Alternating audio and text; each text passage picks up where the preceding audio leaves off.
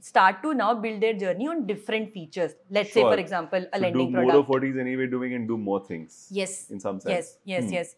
And then like Hmm. going. classic upsell cross sell as, as one would That's put right. it, right? That's right. Correct. Correct. And then depending upon what signal the user is giving in terms of their intent around exploration on the platform, I start to build that journey. Hmm. Right. So one objective would be how do I continue to deepen the engagement on the feature that they've already engaged with. At the same time, also take the signals to sort of start to cross sell the other You know, features. exactly at this point, it Hmm. gets massively fragmented. Yes. Right? Yes. And from a handling the number of data points and priorities and the people mapping of this gets messy. Yeah. How do you deal with this?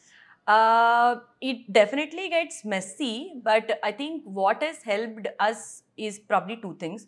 One is that uh, there is the growth team is more a platform team than Hmm. a product vertical team, right? Okay. So it allows us to sort of um, uh, disengage ourselves from individual features to rather Hmm. look at it from a user point of view, what makes sense, right? Hmm. So, so when the moment you start start to do it, I think you s- you s- uh, you start to sort of think from user first perspective how those journeys could be built.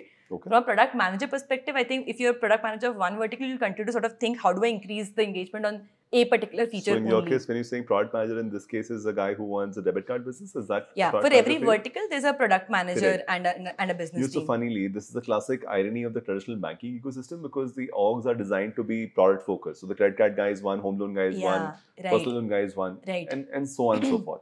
And these guys don't necessarily have a strong engagement with each other. yes, The reporting Yes. verticals, their uh, growth objectives, their targets and KPIs are all independent in some sense. right, So the right. same uh, customer essentially is getting all the different asks from all the different guys which are Yes. running independent Yes. of each other, Yes. which can get messy. And this is a it's something that came up in another conversation with somebody from our traditional classic banking Okay. ecosystem. And his view was that unless this breaks down, the user experience will not be seamless.